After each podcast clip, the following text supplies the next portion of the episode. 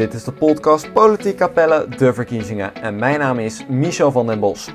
In deze podcast praat ik in aanloop naar de gemeenteraadsverkiezingen met Capelse partijen over wonen, migratie, veiligheid en ondernemen. Met vandaag de gast Zinho Schelkers van D66.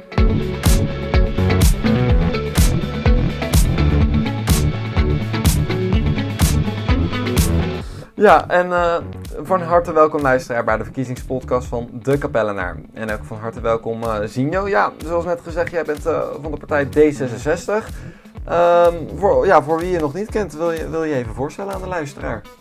Ja, tuurlijk. Ik ben Zinho Schelkers, op dit moment lijsttrek en sinds kort ook fractievoorzitter van D66 in Capelle. Naast mijn activiteiten voor de gemeenteraad studeer ik. Ik doe de master ondernemingsrecht aan de Erasmus Universiteit. En ben ik ondernemer met een eigen bedrijf sinds ik 15 ben ongeveer. Dus ook daarnaast nog ondernemen. En wat voor bedrijf heb je? In de textiel. Dus we hebben kledingdrukkerij en groothandel. Met daarnaast nog allerlei projectjes die we oppakken. Ja. En ik woon al mijn hele leven in Capelle. Oké, ja. En hoe lang ben je nu actief voor D66? Echt actief. Ik ben deze periode begonnen als burgerraadslid. Dat heb ik denk ik een jaar gedaan. Toen vertrok Josien van Capelle en ik mocht haar opvolgen als raadslid. Dus sindsdien als raadslid actief. En daarvoor ook wel een beetje in het inwerken natuurlijk bezig geweest met bijvoorbeeld fractievergaderingen bijwonen, maar je ook verdiepen, campagne voeren. Dus ik denk tussen de vier à 5 jaar, waarvan echt dus de laatste 3,5 jaar actief in de gemeenteraad. Oké, ja, dat leuk. Welkom dan ook. Dus voor jou de eerste keer ook als lijsttrekker eigenlijk.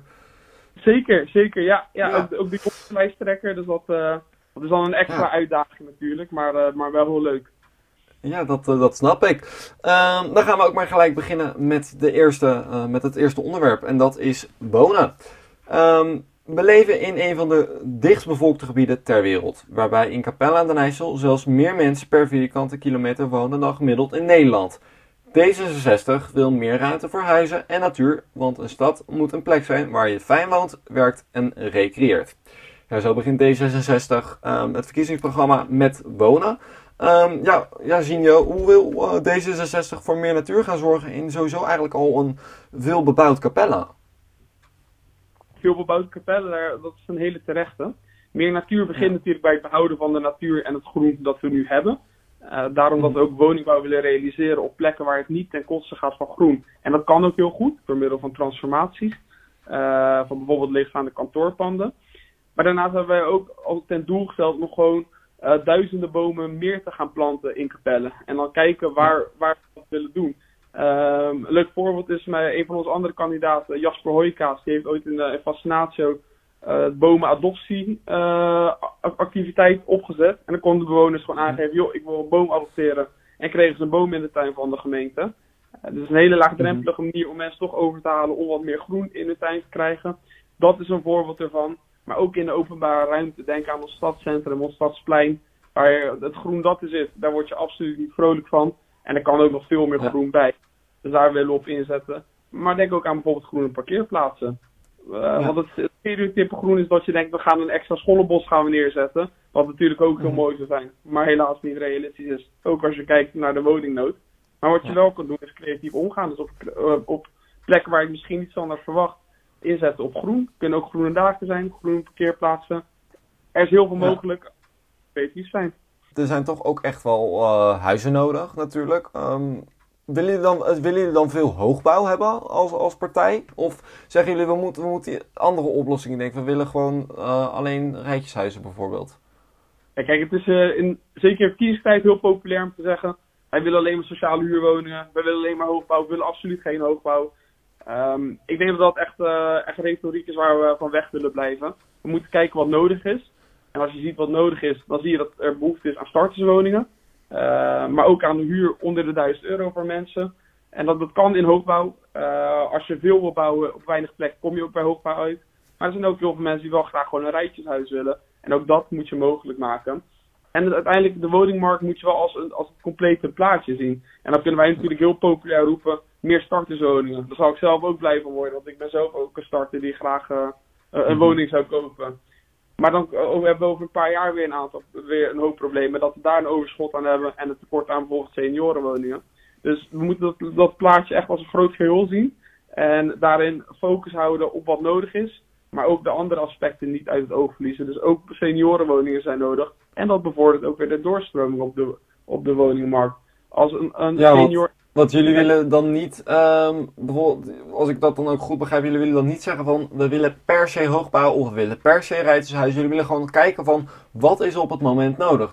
Dus niet vastzitten aan iets waarvan misschien over een jaar zo kan zijn dat niet meer realistisch is. Nou precies, je moet kijken naar de actualiteit. Je moet ook kijken hoe past het in de omgeving. Daarbij kijken we dus, past hier nou nog hoogbouw, ook op het gebied van mobiliteit. Als je een wijk hebt waar het op het gebied van mobiliteit als een enorme files, je komt de straat niet uit, dan kan je je afvragen, hoe moeten we daar enorme flats gaan bouwen? En dan ook de locatie. Hè? Bouw nou zoveel mogelijk, zeker hoogbouw rondom OV-knooppunten, zodat je ook op mobiliteit het leven houdt voor de mensen. Want dat is natuurlijk wel ook een ding. We moeten heel veel huizen bouwen, maar het moet ook fijn wonen blijven voor de mensen die al in Capelle wonen. En daar moet je de balans in vinden. Ja, want je gaf net ook al aan, bij hoogbouw moet OV-knooppunten zijn. Maar moet dat dan alleen bij die hoogbouw zijn? Of zeggen jullie ook, we willen gewoon bij over het algemeen huizen gewoon veel betere OV-knooppunten? Het heeft natuurlijk de voorkeur als je woning kan realiseren bij OV-knooppunten. De meeste mensen maken gewoon gebruik van het OV. Die vinden het fijn om het dicht bij huis te hebben. Maar als je gewoon de afweging maakt, dan zie je dat je eerder met hoogbouw echt bij de OV-knooppunten uitkomt dan bij rijtjeshuizen. Bij rijtjeshuizen is er vaak ook wat meer plek voor een auto. Dat heb je bij hoogbouw toch ook minder, niet altijd. Dus dan is het fijn dat je er bij een OV-knooppunt zit. Daarmee belast je dus ook niet de mobiliteit in de omgeving. En maakt het ook gewoon fijn wonen voor mensen. Want laten we eerlijk zijn, we hebben een heel leuk stadscentrum in Capelle. Maar het is ook gewoon lekker als je met de metro zo in Rotterdam bent. Maar je gaf net als voorbeeld, bij rijtjeshuizen zijn er meer auto's. Maar bijvoorbeeld starters, het kan natuurlijk zo zijn dat die niet per se een auto hebben. Hoe moet dat probleem dan worden opgelost? Ik denk niet dat het probleem is als starters geen auto hebben. Ik denk dat dat goed is. En uiteindelijk zie je toch dat we met z'n allen toegaan naar een wereld waar we toch minder in de auto zitten. Neem niet weg dat een hoop mensen ook nog steeds nodig hebben. Hè? Dus dat moeten we ook gewoon mogelijk blijven maken. Maar we moeten dan inderdaad wel die alternatieve vervoersvormen blijven stimuleren. En dan heb je denk ik een mooi voorbeeld in het Rivium en de Fascinatio, waar je de Park Shuttle hebt, die volgens mij inmiddels al 2 jaar niet meer rijdt. Dat zou een prachtig initiatief zijn, maar het moet wel goed werken. En daar liggen uitdagingen. En er zijn natuurlijk heel veel innovatieve ondernemingen op het gebied van vervoer. Kijk er ook naar hoe we dat kunnen doen en in goede banen kunnen leiden. En dus het zou bijvoorbeeld ook een goed idee zijn om bij van die woningen ook gewoon te kijken naar wat voor andere manieren van OV of openbaar vervoer dus kunnen we inzetten zodat mensen zich van A naar B kunnen vervoeren. Ja, precies. Misschien ook kijken naar deelauto's. Dat kan ook voor bepaalde plekken zeker een optie zijn. En daarom moeten we dus echt gewoon kijken naar maatwerk. Ja, en om weer even specifiek terug te gaan naar het wonen. Er is natuurlijk een best wel groot probleem eigenlijk voor iedereen op de woningmarkt. Laten we dat eerst even zeggen. Maar ook met name voor starters, senioren en mensen die wat minder bedeeld zijn. Hoe kijken jullie naar die positie? Hoe willen jullie hen gaan helpen? Ja, dan kom je eigenlijk ook een beetje terug op het eerste wat ik zei. We moeten meer transformeren om meer woningen te realiseren. Dat is een goed begin. Maar alleen meer woningen is ook niet de oplossing. Want op het moment dat we allemaal woningen hebben, en wat je nu vaak ziet, dat krijgen we ook, maar dan zijn ze onbetaalbaar voor starters, dan schiet er nog steeds niks mee op. En dat is natuurlijk wel het beleid van de afgelopen jaren geweest. Een hoop hele dure woningen. Terwijl we ook moeten kijken naar hoe kan je die starters nou bedienen, hoe kan je die senioren en inderdaad ook de minder bedeelden bedienen.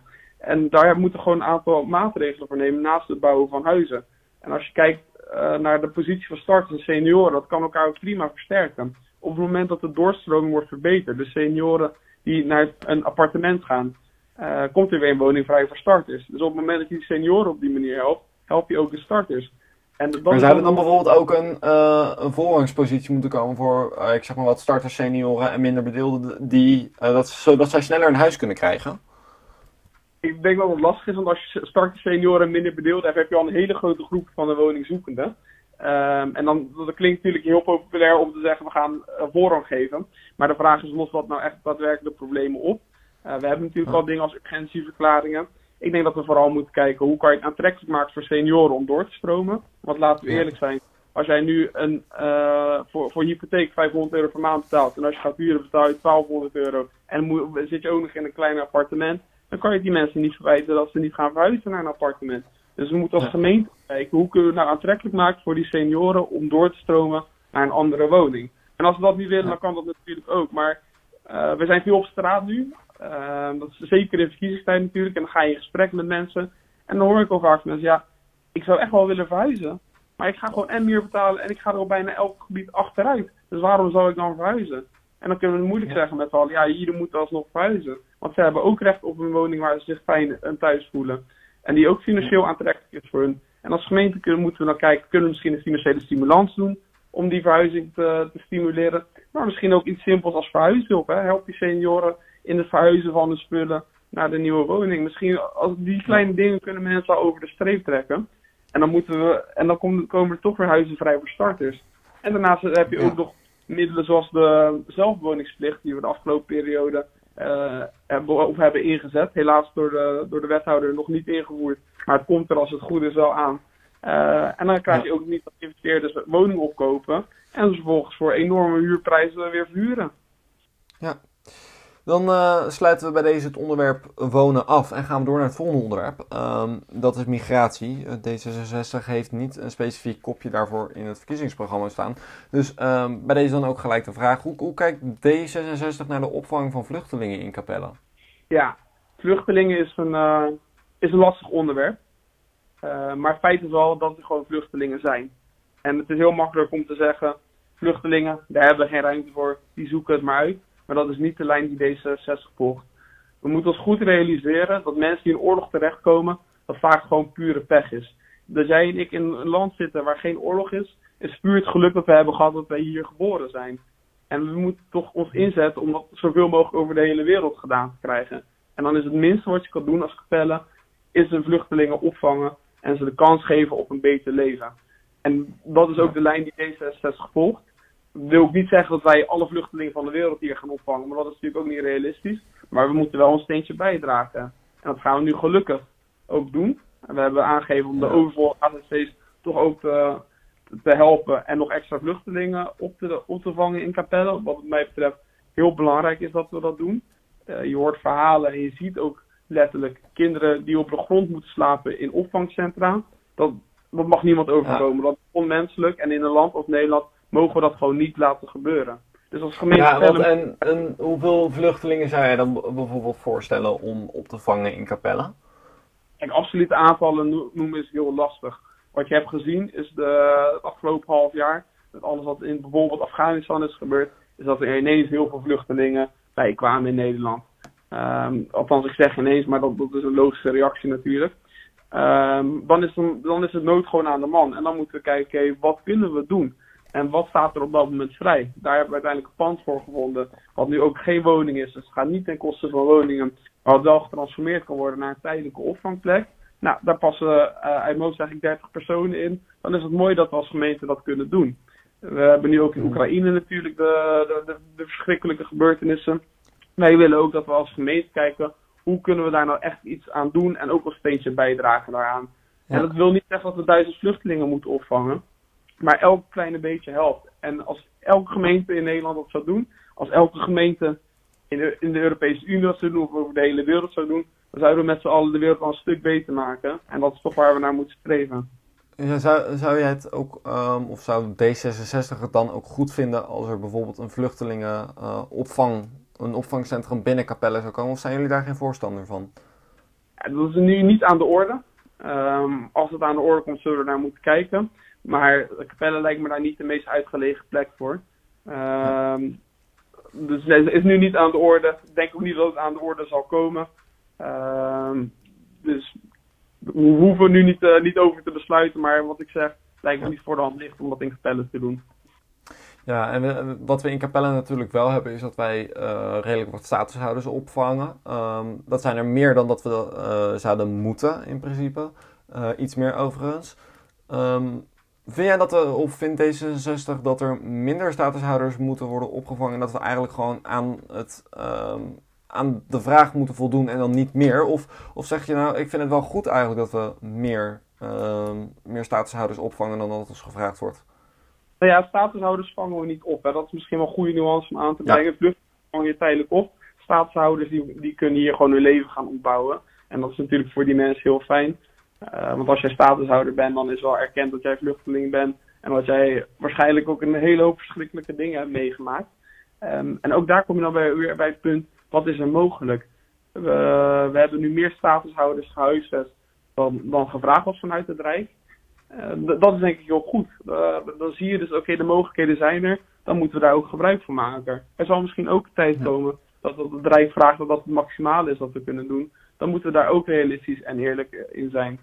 Je gaf net ook al aan dat bijvoorbeeld dat het erkend is dat de vluchtelingen of dat de statushouders, dat zijn vluchtelingen geweest. Die gewoon uit een land komen waar oorlog vandaan komt. Zij hebben heel veel trauma's waarschijnlijk ook opgelopen. Hoe moet daarmee worden omgegaan vanuit Capelle? Ja, dat is een heel complex proces waar de gemeente natuurlijk niet alleen in staat. Maar het belangrijkste is dat je de mensen zo snel mogelijk de kans geeft om goed mee te doen in de samenleving. Dat wil zeggen dat je ze helpt om de taal te leren. Maar ook om de weg te vinden naar de supermarkt. Maar ook om te weten hoe ze hun post moeten lezen. Hoe het systeem werkt in Nederland. En dat ze vanaf dat punt zelf iets kunnen gaan opbouwen. En dat begint voor een groot deel ook bij taal. Daarom vinden wij die taallessen ook heel belangrijk voor statushouders. Dat ze gelijk de taal kunnen leren. Want als je de taal... Heeft dat prioriteit voor jullie dan, die taallessen? Ja, zeker. Maar daar staat de gemeente ook zeker niet alleen in. Daar komen ook middelen vanuit het Rijk voor. En we hebben een hele mooie initiatief in Capelle lopen. We hebben bijvoorbeeld ook taalcoaching. Dat zijn vrijwilligers. Die gaan in hun eigen tijd met iemand zitten om te helpen met taal, met de Nederlandse taal onder de knie krijgen. En ik vind het echt prachtig dat mensen dat doen. Ik heb het geluk om een aantal mensen te kennen die dat doen.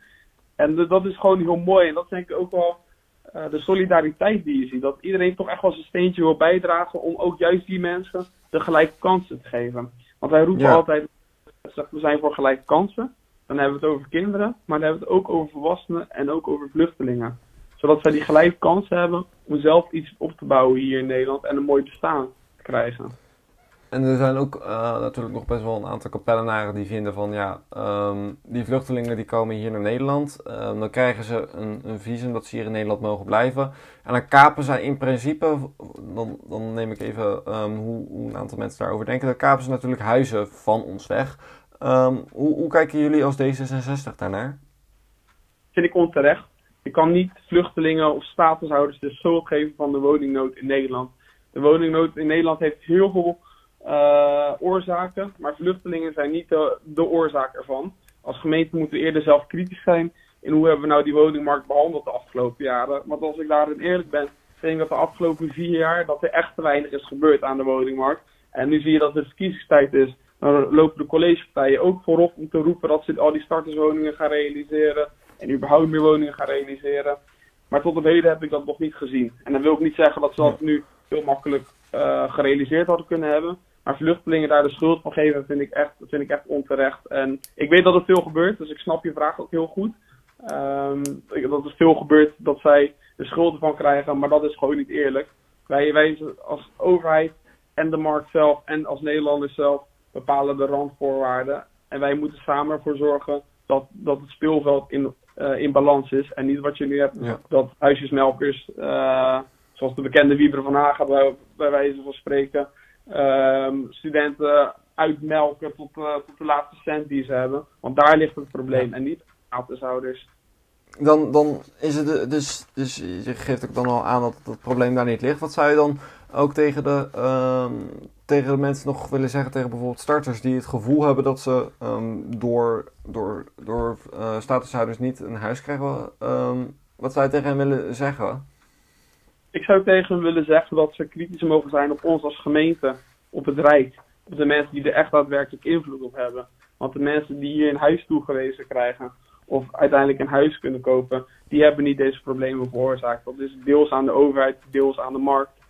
En die moeten ze erop aankijken en die moeten ze ook tot actie manen. Want dat zijn de mensen Wij zijn de mensen die de verandering kunnen brengen en ook moeten gaan brengen. Dan sluiten we bij deze het onderwerp migratie af en dan gaan we door naar het volgende onderwerp. En dat is het onderwerp veiligheid. Voor een veilig Capelle aan den IJssel is het nodig om af en toe een extra oogje in het zeil te houden, waarbij de rechten van de Capellenaren centraal blijven staan. De wijkagent, handhaving en de bewoners zijn de ogen en oren op straat. Ja, zo begint D66 eigenlijk het verkiezingsprogramma over het onderwerp veiligheid. Jullie willen ook bijvoorbeeld dat er meer tijd komt voor de wijkagent, dat die in de wijk kan zijn. Vinden jullie dat dat nu nog te weinig gebeurt? Ja, maar dat komt niet door de wijkagent, dat wil ik ook wel vooropstellen, want ik wil nu niet alle wijkagenten die disqualificeren. Maar wat je wel ziet, is dat de wijkagent moet direct hulp verlenen. Waardoor hij met heel veel andere ook belangrijke zaken bezig is, maar veel minder in de wijk kan zijn. En de kracht van een wijkagent is dat hij in de wijk aanwezig is en daardoor ook weet wat er speelt. Dat hij weet welke jongeren een lastige thuissituatie hebben, waardoor de kans wat groter is dat ze in een wat ongemakkelijkere situatie terecht kunnen komen en richting de criminaliteit kunnen afglijden. Op het moment dat je als agent totaal de wijk niet kent en niet weet wat er speelt, is dat heel lastig. En dan zie je gewoon dat er enorme tekorten zijn bij de politie. Die gaan we op lokaal niveau niet oplossen. Maar we kunnen wel kijken naar een effectieve inzet. En dat zie je heel erg met bijvoorbeeld het preventief fouilleren. Er zijn een aantal partijen in Capelle die blijven prediken dat we preventief fouilleren hier zoveel mogelijk moeten doen. Want dan zijn we zo veilig. Maar de realiteit is dat de wijkagent die preventief aan het fouilleren is bij Capelle Centrum, niet de wijkagent is die bij de mensen in de wijk is en de gesprekken kan voeren en daar een oogje in het zeil gaan houden. Dus daar moet als gemeente ook zelf kritisch zijn. Wat verwachten we nou van de wijkagent? Ja, we gaan straks nog even verder in over dat preventief fouilleren. Maar voordat we dat even doen. Je benoemde net dat een wijkagent natuurlijk ook andere taken heeft die gedaan moeten worden. Wie zou die taken dan moeten doen? Want je geeft net ook aan dat er een tekort is bij de politie. We gaan dat tekort niet zomaar kunnen wegtoveren. En we gaan niet zomaar die taken op kunnen schuiven naar iemand die daar eigenlijk niet is. Eens, dat is een hele terechte vraag. Dat is ook waar ik wel mijn antwoord mee begon heb. Dat je ziet dat er tekorten zijn die we als gemeente niet 1, 2, 3 kunnen oplossen. Dus we kunnen wel een sterke lobby opzetten als gemeente en als uitspreker voor meer politiecapaciteit. Want daar begint het ook wel mee. Zorg dat we meer capaciteit hebben en de boel op orde krijgen. En dat begint dus met gewoon meer politieagenten hebben. En de politie probeert nu met alles wat ze kunnen het allemaal goede banen te leiden. En ik heb ook heel veel waardering voor het werk dat die mensen nu doen. Maar tegelijkertijd zie je dat bijvoorbeeld handhavers, als je het hebt over taken van de politie overnemen, dat handhavers hun bevoegdheden steeds meer worden opgerekt en ook hun werkzaamheden worden opgerekt en daardoor in situaties komen waar een handhaver niet in terecht zou moeten komen. En dat is niet eerlijk naar de handhavers toe, maar ook niet naar de Capellenaar toe. Maar je vindt dan dus bijvoorbeeld niet dat een handhaver wat meer werk van een politieagent kan overnemen, zodat de politieagenten zich op het echt goede werk kunnen richten waarop ze zich zouden moeten richten?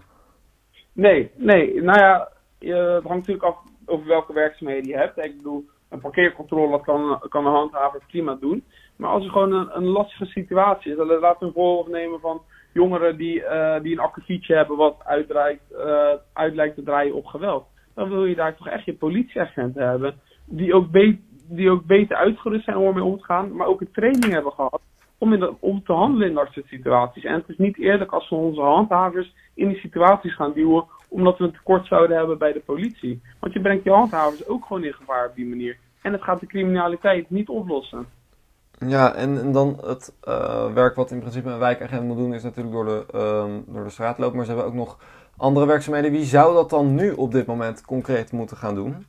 Nee, ik denk dat niet gebeurt. Die zaken van de wijk gaan op die dus juist blijven liggen. En deels de handhaven worden opgepakt. En we hebben stadsmariniers in Capelle en van alles. Maar dat moet weer terug bij de wijkagent komen. Je benoemde het dan ook al inderdaad preventief fouilleren. Dat vind je dat te veel tijd kost.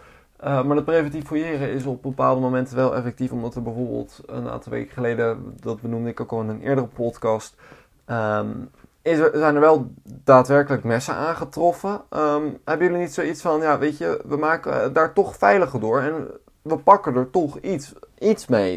Je maakt daar toch net een stukje veiliger mee.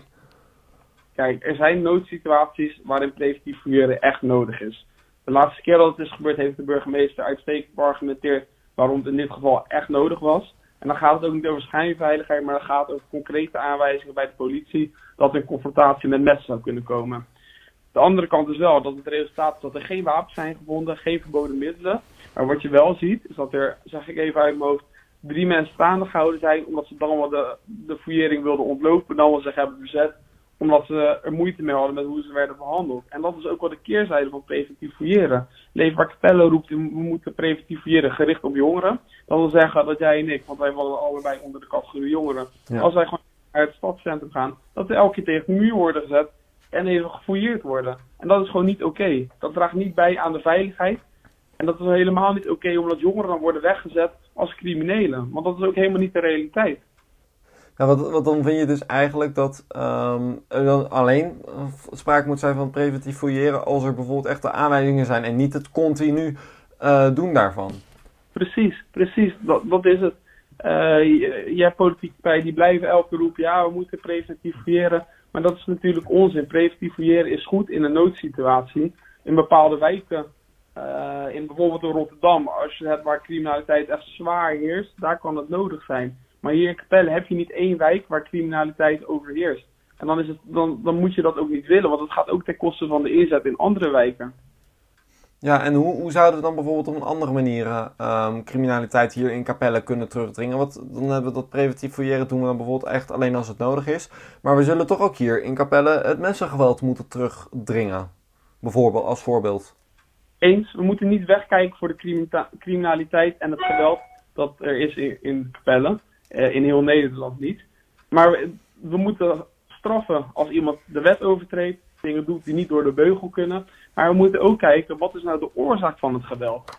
Want iemand straffen is leuk. Iemand een boete geven, iemand een maand of een jaar vastzetten is leuk. Maar dat haalt iemand niet uit de criminaliteit. En daar moeten we dus gaan kijken. We beginnen bij de oorzaak. Dus hoe komt het dat een kind, wat vaak begint al van jongs af aan, terechtkomt in de criminaliteit? Hoe kan je die oorzaak wegnemen? Dus denk daarbij ook aan gelijke kansen. Als jij in een uitzichtloze situatie zit, is het veel makkelijker om te vervallen in criminaliteit. Dan als jij gewoon goed onderwijs hebt, fijne thuissituatie.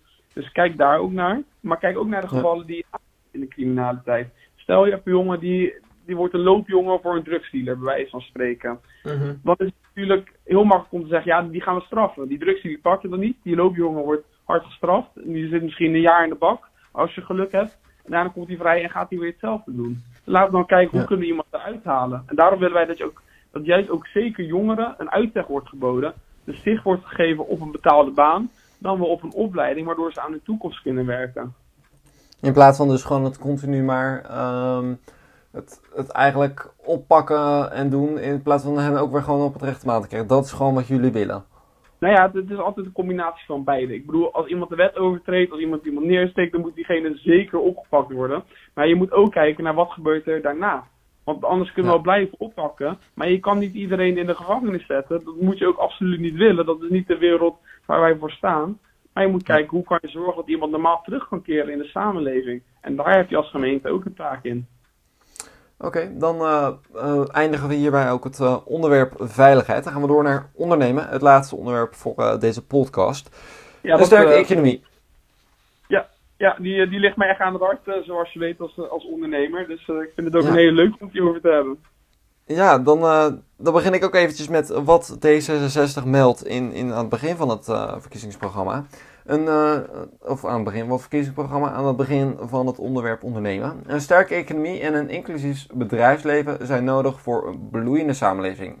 Alleen zo hebben we de middelen om te investeren in onderwijs, zorg en zijn er genoeg banen en kansen voor mensen om zich te ontwikkelen.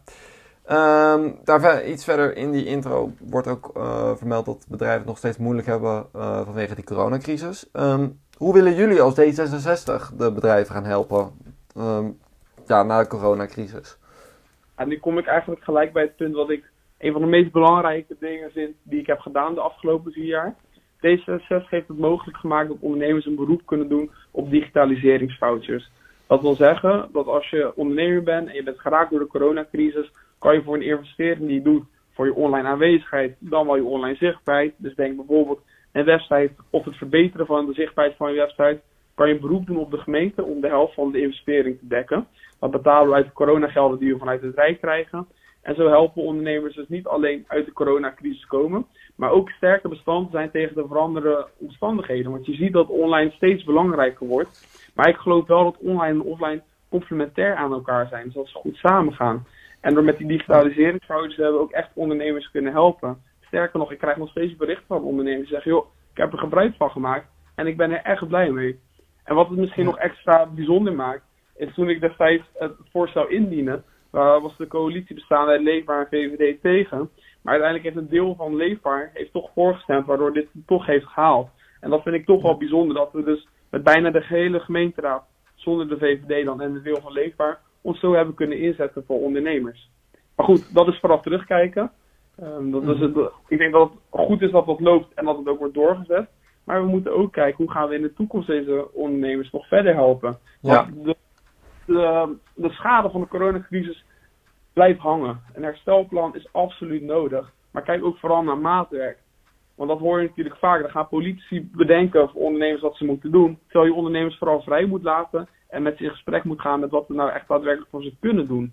En dan zeggen dus jullie willen eigenlijk dan niet van... We bepalen gewoon nu van... Ja, jullie hebben bijvoorbeeld dat nodig. Maar je wilt gewoon eigenlijk gewoon met elke ondernemer gewoon in gesprek van... Gaan van, wat heb jij nodig? Wat wil jij? En niet per se voor hen gelijk gaan bepalen van, dat heb je nodig. Precies, we moeten kijken naar maatwerk. Dan kom je niet aan dat je bijvoorbeeld per branche gaat kijken. Want elk bedrijf apart spreken, ik weet niet of dat haalbaar is. Het liefst zou ik dat wel doen. En daar hebben we ook de accountmanagers voor. Dus ik denk dat dat wel het streven moet zijn. Maar je kan natuurlijk wel per branche kijken, wat is er nodig? De mensen in de horeca, die hebben natuurlijk hele andere behoeften dan de klassieke kledingzaak in de winkelcentrum. Ja. Daar moet je kijken, dus hoe kan je iemand op maat steun geven, zodat hij verder kan. En steun geven wil niet alleen zeggen geld geven, want dat wil ik ook wel gezegd hebben. Ondernemers kunnen heel goed zelf hun broek ophouden. Maar dat kan ook op andere manieren, andere initiatieven zijn. Zoals bijvoorbeeld kijken, hoe kunnen we onze eigen bureaucratie terugdringen. Als ondernemer wordt soms gewoon ongelooflijk moe van alle procedures die je door moet lopen om iets gedaan te krijgen bij de gemeente. En je bedoelde net ook al dat online shopping, dat wordt natuurlijk nu... steeds groter, dat speelt steeds meer. Jullie willen eigenlijk ondernemers helpen om dat meer aan te kunnen. Dus dat ook bijvoorbeeld dat mensen nog steeds naar de winkelstraten komen. Maar waarom vinden jullie dat het een taak is voor de gemeente? Is het niet gewoon aan de ondernemer zelf om ervoor te zorgen dat hij of zij bestand is tegen de opkomst van online shopping? De ondernemer weet zelf het beste wat hij moet doen. Om inderdaad bestand zijn tegen online shopping. Ik denk om zich aan te passen naar de veranderende markt en ook online shopping. Maar als gemeente kan je daarin wel dienstbaar opstellen en kijken hoe kunnen we daarin helpen. En de taak van de gemeente ligt daar ook in. Dat ook voor onze inwoners is het natuurlijk belangrijk dat ze een winkelcentrum hebben waar ze naartoe kunnen. Met een leuk en goed aanbod. En daarom is het ook belangrijk als gemeente om toch goed te faciliteren en zorgen dat de randvoorwaarden goed zijn. Een voorbeeld daarvan is dat wij ook in de winkelcentra meer willen kijken naar niet-traditionele retailwinkels. Dus wat je nu bijvoorbeeld in de Koperwiek hebt met een basic fit, kijken hoe dat soort dingen uitpakken. Dan ga je op een andere manier mensen trekken naar de winkelcentra. En die lopen wel ook binnen. Toch nog even binnen bij de slager om even wat te halen. Of nog even langs de schoenmaker om de schoenen te laten repareren. En daarin moeten we dus kijken, oké, hoe kunnen we als gemeente zorgen dat al die marktpartijen met elkaar in verbinding komen... En ook gewoon goed kunnen ondernemen. Je benoemde net ook dat je dan bijvoorbeeld niet typische ondernemers zoals Basic Fit in de Koperwiek zou willen hebben. We hebben dan dus nu inderdaad Basic Fit. Maar aan wat voor andere ondernemingen zou ik bijvoorbeeld kunnen denken als ik niet aan typische retailbedrijven in een winkelcentrum denk? Als ik daaraan denk. Dat is heel breed, denk ik. Dan kan je kijken naar dienstverlening. En dan heb je het over bijvoorbeeld een nagelsalon, wat je ook steeds vaker ziet. Aan dat soort dingen. Maar misschien ook bij wijze van spreken een notaris die zijn kantoor heeft. Maar dat is ik denk dat een notaris op dit moment nog wel ver gezocht is. Maar kijk dus wel welke ondernemers dat wel graag zouden willen, maar daar nu niet voor in aanmerking zouden komen. En breng dat allemaal samen daar. Ja, dus eigenlijk gewoon één groot... ondernemershuis, om het maar zo te zeggen. Dat zou je dan dus meer willen? Ja, nou ja, je ziet gewoon dat mensen over het algemeen, ik bedoel grote winkelcentra, je hebt een Westfield Mall, die bestaat, daar gaan mensen echt heel om te shoppen. Maar als je naar de Koperwiek gaat, dan kan het ook prima als je daarheen gaat om naar de Naaldsalon te gaan. En als je daarna toch nog even een drankje doet bij de boekenkast. En ook nog even de schoenen bij de schoenmaker. Dan gaan we eventjes naar ook een heel ander onderwerp. Dat is de markt. Dat is iets compleet anders. Want jullie willen ook bijvoorbeeld een markt in Schollevaar, hè? Ja, dat heeft een bepaalde geschiedenis. Wij willen een markt in Schollevaar. Die hebben we altijd gehad. Maar die is eigenlijk verdwenen met de renovatie van Pierpandenplein en de coronacrisis. En wat voor mij de coronacrisis heel erg duidelijk heeft gemaakt, dat heel veel mensen ook afhankelijk zijn voor de markt, voor de inkoop van hun levensmiddelen. Daar kom je vaak veel goedkoper uit als je naar de supermarkt gaat. En dat is dus voor mensen, zeker met een lage inkomen, ook belangrijk. Naast het feit dat de markt natuurlijk ook zorgt voor extra bezoekers van het winkelcentrum. Want onze markt zit ook naast het winkelcentrum. En dan is het mooi dat die daarop afkomt. En we hebben destijds op initiatief van D66 een motie aangenomen als raad om onderzoek te doen en ons in te spannen om die markt toch weer levendig te houden. Maar helaas heeft de wethouder is daar helaas niet in geslaagd, waardoor we op dit moment geen markt meer hebben in Schollevaar. En ik denk dat dat echt een gemis is. En sterker nog, ik krijg nog steeds berichten van mensen die zeggen, wat kunnen we nou doen om die markt daar terug te krijgen? En wat voor grootte zou ik dan moeten denken? Want ik denk niet dat een markt zoals we op het Stadsplein bij de Koperwiek hebben, dat dat een markt zou kunnen zijn die goed past in Schollevaar. Nou, je zal inderdaad een kleinere markt hebben, maar dat is dus nog steeds al markt waar mensen voor hun levensmiddelen terechtkomen kunnen. Dan bijvoorbeeld ook alleen levensmiddelen, of zou dat dan bijvoorbeeld bij de Koperwiek staat er natuurlijk ook, ik zeg maar wat, een schoenmaker, je hebt ook iemand die tassen verkoopt. Zou je dat dan ook willen in Schollevaar, of zeg je dan, we willen alleen bijvoorbeeld iemand die kaas verkoopt, of alleen maar een visboer? Ik denk dat wij dat nu moeten willen bepalen. En daar komt dus bij het punt, als je het hebt over ondernemen, dan weten de ondernemers het vaak zelf het best. En die zullen toch inspelen op de vraag die er is. Dus op het moment dat de mensen in Schollevaar graag een kaasboer hebben, dan moet dat duidelijk naar voren komen. En dan hoop ik dat er ook een kaasboer is die denkt, hier zie ik business in, hier ga ik zitten. Maar als het toch een enorme vraag is naar een schoenmaker, dan moet die schoenmaker natuurlijk ook de kans krijgen om daar te komen. En wat dat betreft, we waren afgelopen week te gast bij het Economisch Netwerk Capelle. En als ik dat toch ga schaamte zelf promotie ga doen, dan heb ik daar ook gezegd, niemand begrijpt een ondernemer zo goed en begrijpt ondernemen zo goed als een ondernemer. En daarom adviseer ik mensen die dat belangrijk vinden om op een ondernemer te stemmen. En dat kan op mij, maar sterker nog, de helft van onze top 10 is ondernemer of ZZP'er van de D66 gelijk. Ja. Dus fiets ik toch nog even wat schaamteloze zelfpromotie doorheen, hoor. Sorry. Ja, dan is gelijk die zelfpromotie een mooi einde voor deze podcast Politiek Capelle, de verkiezingen voor vandaag. Dank Zinho voor je aanwezigheid bij deze podcast.